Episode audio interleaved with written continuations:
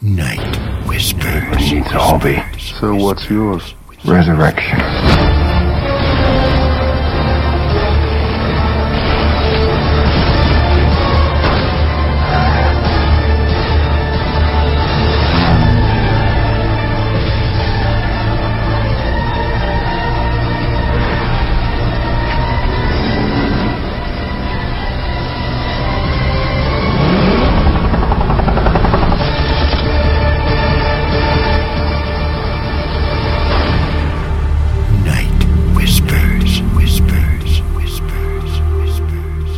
Night Whispers, October 31st. Decisive of Tunbridge Wells.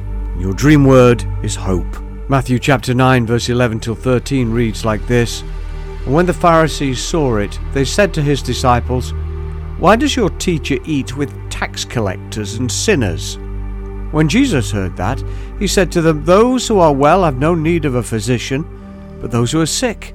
Now go and learn what this means. I once lived and suffered in Tunbridge Wells, the place which has often been referred to as the spiritual home of Middle England.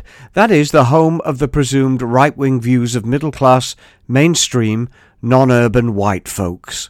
In light of this, it was the satirical magazine Private Eye who, in its playfully constructed, obsessively, and excessively complaining letters to the editor, always signed them off with mock outrage as being from yours faithfully, disgusted of Tunbridge Wells. Now, while modern virtue signalling makes me sick, mock social outrage is, of course, hilarious.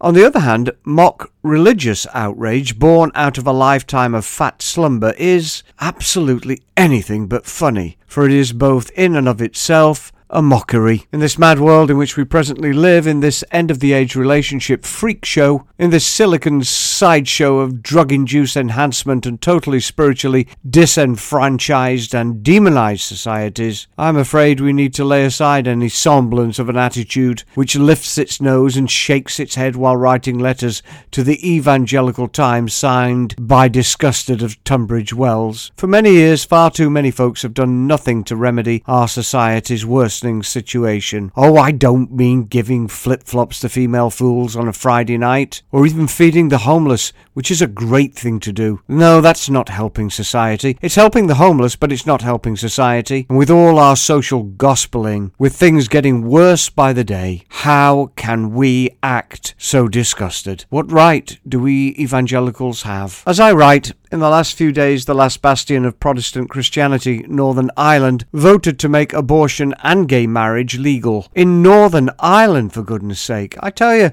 I wonder if it's possible for us to be shocked anymore. Nope.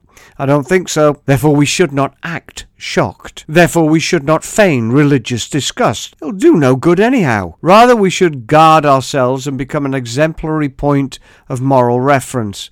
Rather, we should gird ourselves with grace and stoop to conquer. And in that grace, rather, we should go into all this mad and messy world and preach the gospel to every crazy creature that might listen. We need to be black and white honest with people. And then, if they change, society will change. Therefore, don't be disgusted, but be decisive about doing something regarding our very sick society, for it is most certainly cancerous and in great need of the great physician. Oh, and by the way, he shall do those house calls but he shall do them through you. So, my question, brother, sister, is are you ready for the sacrifice? Are you ready to be courageous, truthful, and honest? Are you ready to call sinners to repentance? Are you learning what this means? Are you ready to summon the sick to the great physician? And are you learning what this means? That in the end, the gospel is always a social gospel. Yet remember, my fellow social gospelites, Christ never started a school, neither did he build a hospital, nor did he kickstart a social care program of any kind. No,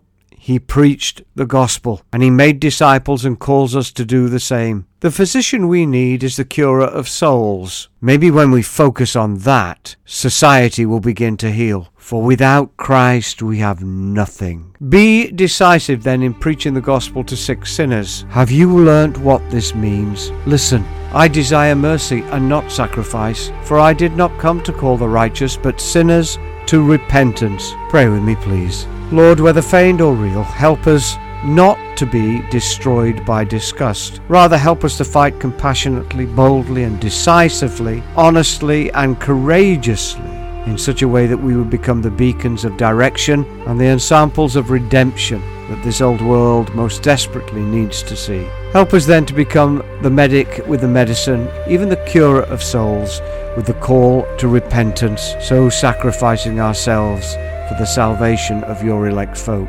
And ever and always seeking your mercy, persistently sowing in hope, and diligently striving for your glory. In Jesus' name we ask it. Amen, and let it be so. Hi, it's Victor Robert Farrell here. Support us today by getting your latest copy of Night Whispers from nightwhispers.com.